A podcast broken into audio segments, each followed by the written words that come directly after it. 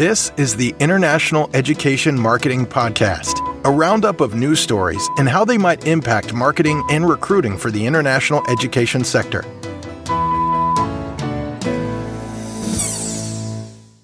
Welcome to episode 81 of the International Education Marketing and Recruiting Podcast. I'm your host, Daniel Chatham, and our contributors today are Hi, everyone. I'm Jelena Szymanski, a second semester IEM student.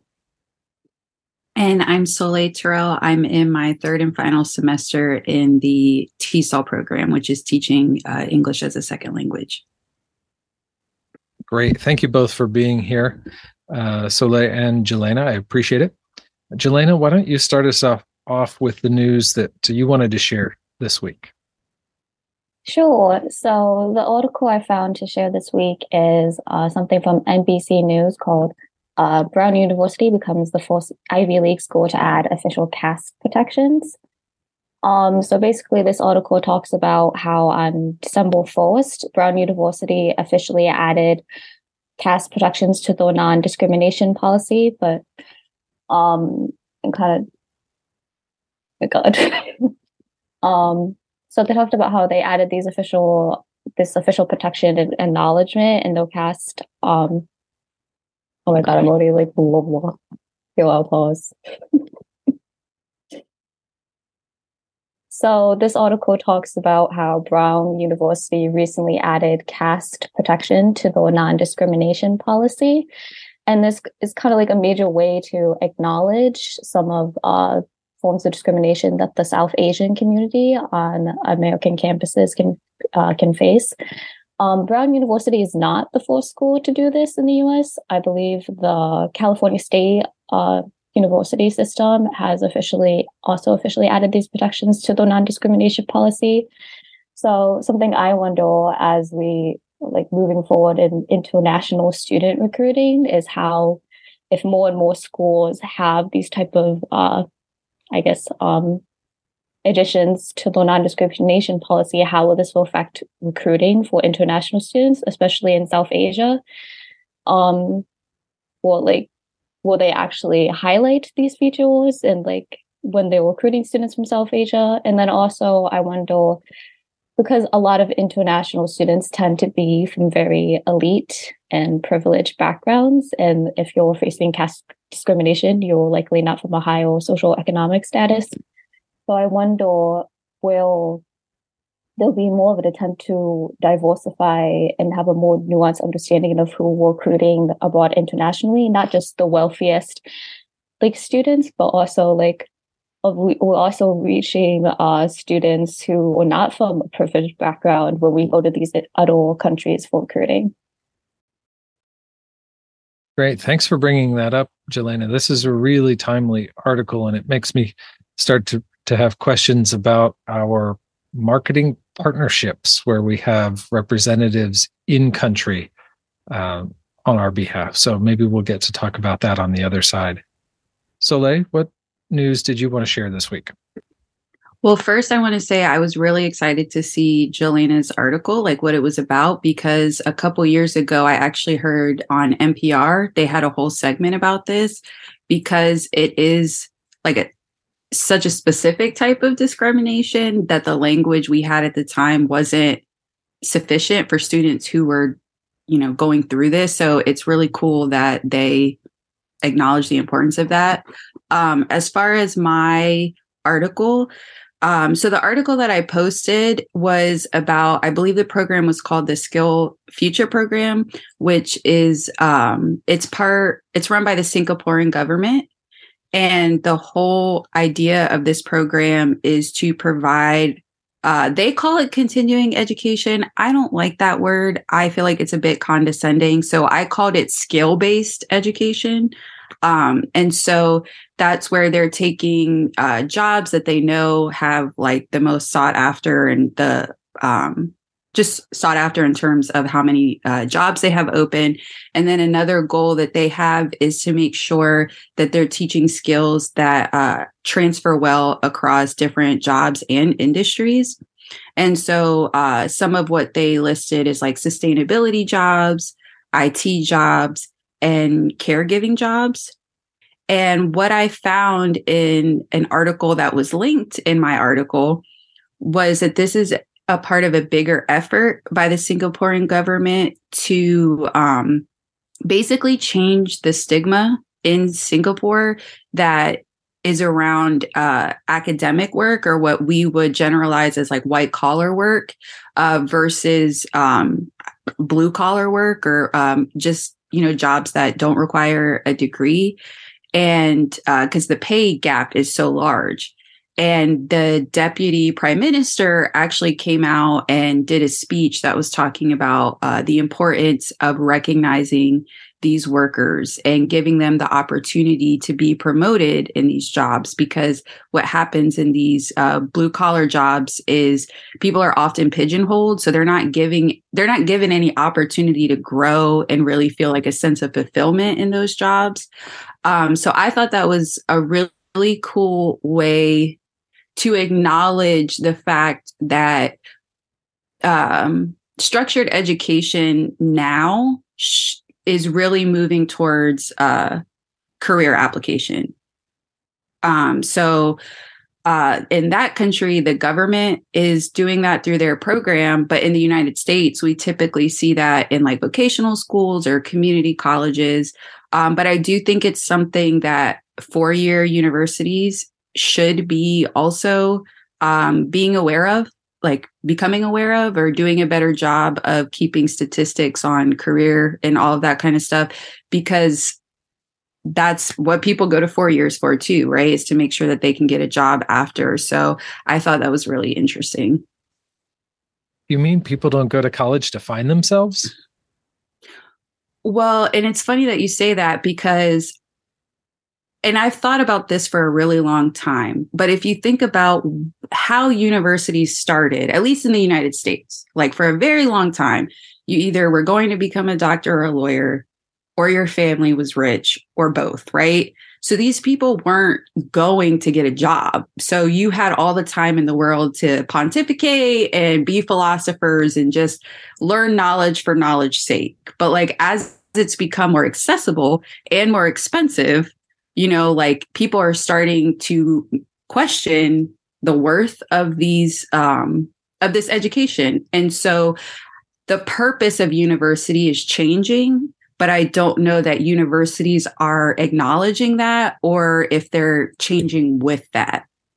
Mm-hmm. Mm-hmm. Sure, sure, makes sense.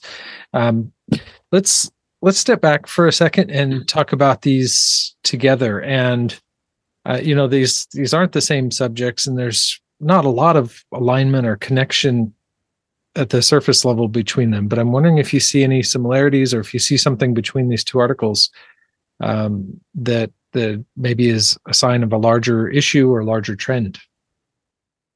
Well i was thinking when jelena was talking that there as you're having more international students those cultural not cultural differences, but whatever discrimination, right, looks like in those cultures is it's good that universities are recognizing that because it's also adding additional protection, even if that form of discrimination isn't something that's common to us or the people around us. So I thought that was cool. Mm-hmm. I wonder also about uh, with Jelena's article. I wonder also about the financial aid implications. Uh, if, as as was asserted earlier, if people who are subjected to caste discrimination come from a lower socioeconomic uh, profile, if there needs to be an even implementation of an anti-discrimination policy, not just on an admissions point of view and it wasn't this article wasn't necessarily in the admissions perspective but if you also apply it to an admissions policy and then don't also apply it to the financial aid policy if there could still be challenges for folks to to enjoy the education opportunities that they might be qualified for. Yeah something i was thinking about when i read this article is like international students are often seen as like like a source of like revenue for university. Like a lot of money comes from international students because they typically pay the full price or even more than the full price to attend the school. But like like especially in the US when we're recruiting students, we're trying to release students from more diverse social economic backgrounds and have more equity with like admissions. But like I wonder how is that going to work for international students if they're kind of just seen as this like like money generation of like how are you going to reach the students that aren't from that super elite wealthy background abroad? Because not all students are like that and aren't they don't they they also have valuable perspectives and like knowledge they can bring to american campuses. So i wonder like how do you help financially support students who may not be from that elite background that international students typically come from a good point. And I also think in in a specific case like PhD uh, PhD programs, where uh, if if we're speaking with a very general comment, um, if there has been any caste based discrimination in the system so far, then the people that are faculty members in from the same cultures potentially could be from the uh, from a, a, certain caste that might in a different context also be a participant in that discrimination. So we have have the potential here to think about employ employment discrimination and admissions discrimination but there's sort of a hybrid where in the in the very personal experience of a PhD program, those faculty members who are making admissions decisions are also committing sometimes themselves to be mentors over a long period of time to students. And so that may be a slower change if if there is caste discrimination getting rid of it in that context may actually be a generational thing where some of those faculty members may need to actually retire before a new wave of people who are are not accustomed to that discrimination are in positions of decision making power. And also something that i was thinking about reading this is because caste discrimination is very much an experience that is not centered on like whiteness and like american like it's not a white experience that I wonder how schools and higher education institutions are going to go about educating the like faculty and students about this issue. And then also kind of like how they're going to go about like checking it if like an incident does come up especially because especially at like predominantly white institutions so like i wonder how they'll actually like they can add like i'm really happy they added this to the non-discrimination policy but I wonder how they're to go about like upholding it and implementing it, especially because like like it is very much within these like South Asian like communities, and if like you're like an outsider who is not a South Asian, like how how is this going to work?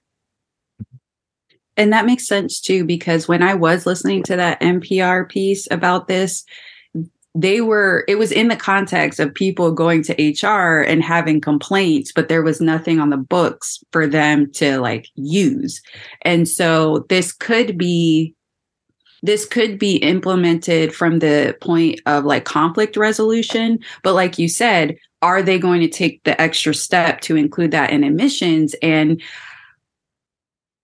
my question which I try not to be a cynical person, but this is my question, right? So, and you alluded to, I mean, you basically said it, where it's like, are universities even going to want to like put their resources into bringing those students, right? Like, if they are being looked at as money bags, are these uh, South Asians, for instance, from a lower um, socioeconomic status? Do the universities actually want them to come you know like is is much effort going to be placed in them coming? I guess would be my question. Yeah I, I think mm-hmm. that's a loaded question because in the admissions decision making space i would say it would be quite limited amount of insight that a traditional university or degree program would have about the different caste layers, the different elements of the caste system. So to them, it may actually be invisible in most cases. Only, I think, in cases where there is a much higher level of cultural awareness and perhaps personal experience in that space, would there be the the likelihood or even the potential of of influence from caste based uh, points of view coming into the admissions decision but it's not un it's not unthinkable because there are a lot of folks that are involved with uh, program design uh, program uh, directors. There are a lot of uh, deans. There are a lot of department chairs. There are a lot of academics that come out of uh, out, out of societies where there are caste considerations. Mm, I also think kind of related to the caste system is like I feel like when recruiting like international students, I feel like it's better to view have a more nuanced understanding of identity. And like, cause like even like outside of the caste system, there's other cultures that also have different hierarch like hierarchies and like class stratification that like Americans or white Americans might not be aware of. And they're going to bring these different identities that maybe American institutions aren't thinking of that can impact their experiences. And like students will bring these identities with them. So like even like I feel like moving forward, maybe in the future universities would just have this acknowledgement of the caste system in the non-discrimination policy, but maybe depending on like your student population of like where the majority of your international students are, there can be other more con like more specific forms of discrimination like acknowledged in these policies. Cause like like for example, maybe you have lots of like Chinese international students and those different ethnic groups and different classes that maybe Americans are aware of or that can affect their interactions with the other students from like a Chinese background. So I wonder if in the future, the some universities maybe they won't mention the caste system, but depending on the student population, they'll kind of acknowledge other forms of like identity-based discrimination that Americans probably are aware because it might not affect them in their daily lives. That reminds me of something that I learned. Uh, so I studied Latin American studies in my undergrad, and I took a, a Spanish for business class which don't ask me to speak Spanish. But yes, I took that class. And this is, of course, a generalization. But one thing that I learned in that class is that in uh, Latin America, the hierarchy is kind of unquestionable. You know like you're you're not there's no negotiation between you and your boss right? You just do what they say. And um it's also a lot harder to go from I guess how we say in the US, like rags to riches, like the uh, upper mobility is a lot more difficult. And so that could be uh, similar to what you're saying, where even if you're coming from a culture that has like rigid hierarchy, how are you training or how are you interacting with these uh, workers or managers to uh, communicate? Like that's okay that that's where you came from and there's you know nothing wrong with that but this is how we process this here at this institution. Um so yeah the rags to riches comment makes me also think about your article soleil the focus on uh, on skill development programs and um, may not be appropriate to to consider them as trade programs but uh, in some contexts, that's maybe how we would refer to them. But I'm wondering if that opens up new marketing opportunities for universities to think beyond the traditional degree and certificates and things like that. Uh, or if it's going to be some other kind of organization that puts together those those a portfolio of those educational opportunities. Well, I know here in the U.S., um, what we uh, like community colleges, vocational schools, uh, they take on the similar task of like what the Singaporean government was trying to do. So we don't typically see government programs doing that here in the United States. Um, but I definitely think that goes back to what I was saying about like universities shifting. Um, because, like, for instance, the community college that I'm doing for my marketing plan, the only program that didn't see like a sharp drop in enrollment was the program were the programs that they had that were skill based um, and so i do think that that population even here in the united states needs to be respected more because vocational schools or vocational training has either been at a community college or these are typically the populations that get targeted for for profit colleges, which is an issue of equity um, as well, because normally these colleges are a scam. Um, and so by bringing them into the mainstream in terms of four years in community colleges, you're not just changing perception of the students, but you're also bringing them in to regulate properly so you know what you're getting and what you're paying for, or what you're paying for is what you're getting. Good point. Well, these have been very interesting articles. Uh, any uh, last comments before we wrap up? We're just about out of time. All right. Well, thank you both for for enlightening us about this news and also for your interpretation of it. I'm I quite enjoyed the conversation and I'm glad you were here. Thank you. Thank you.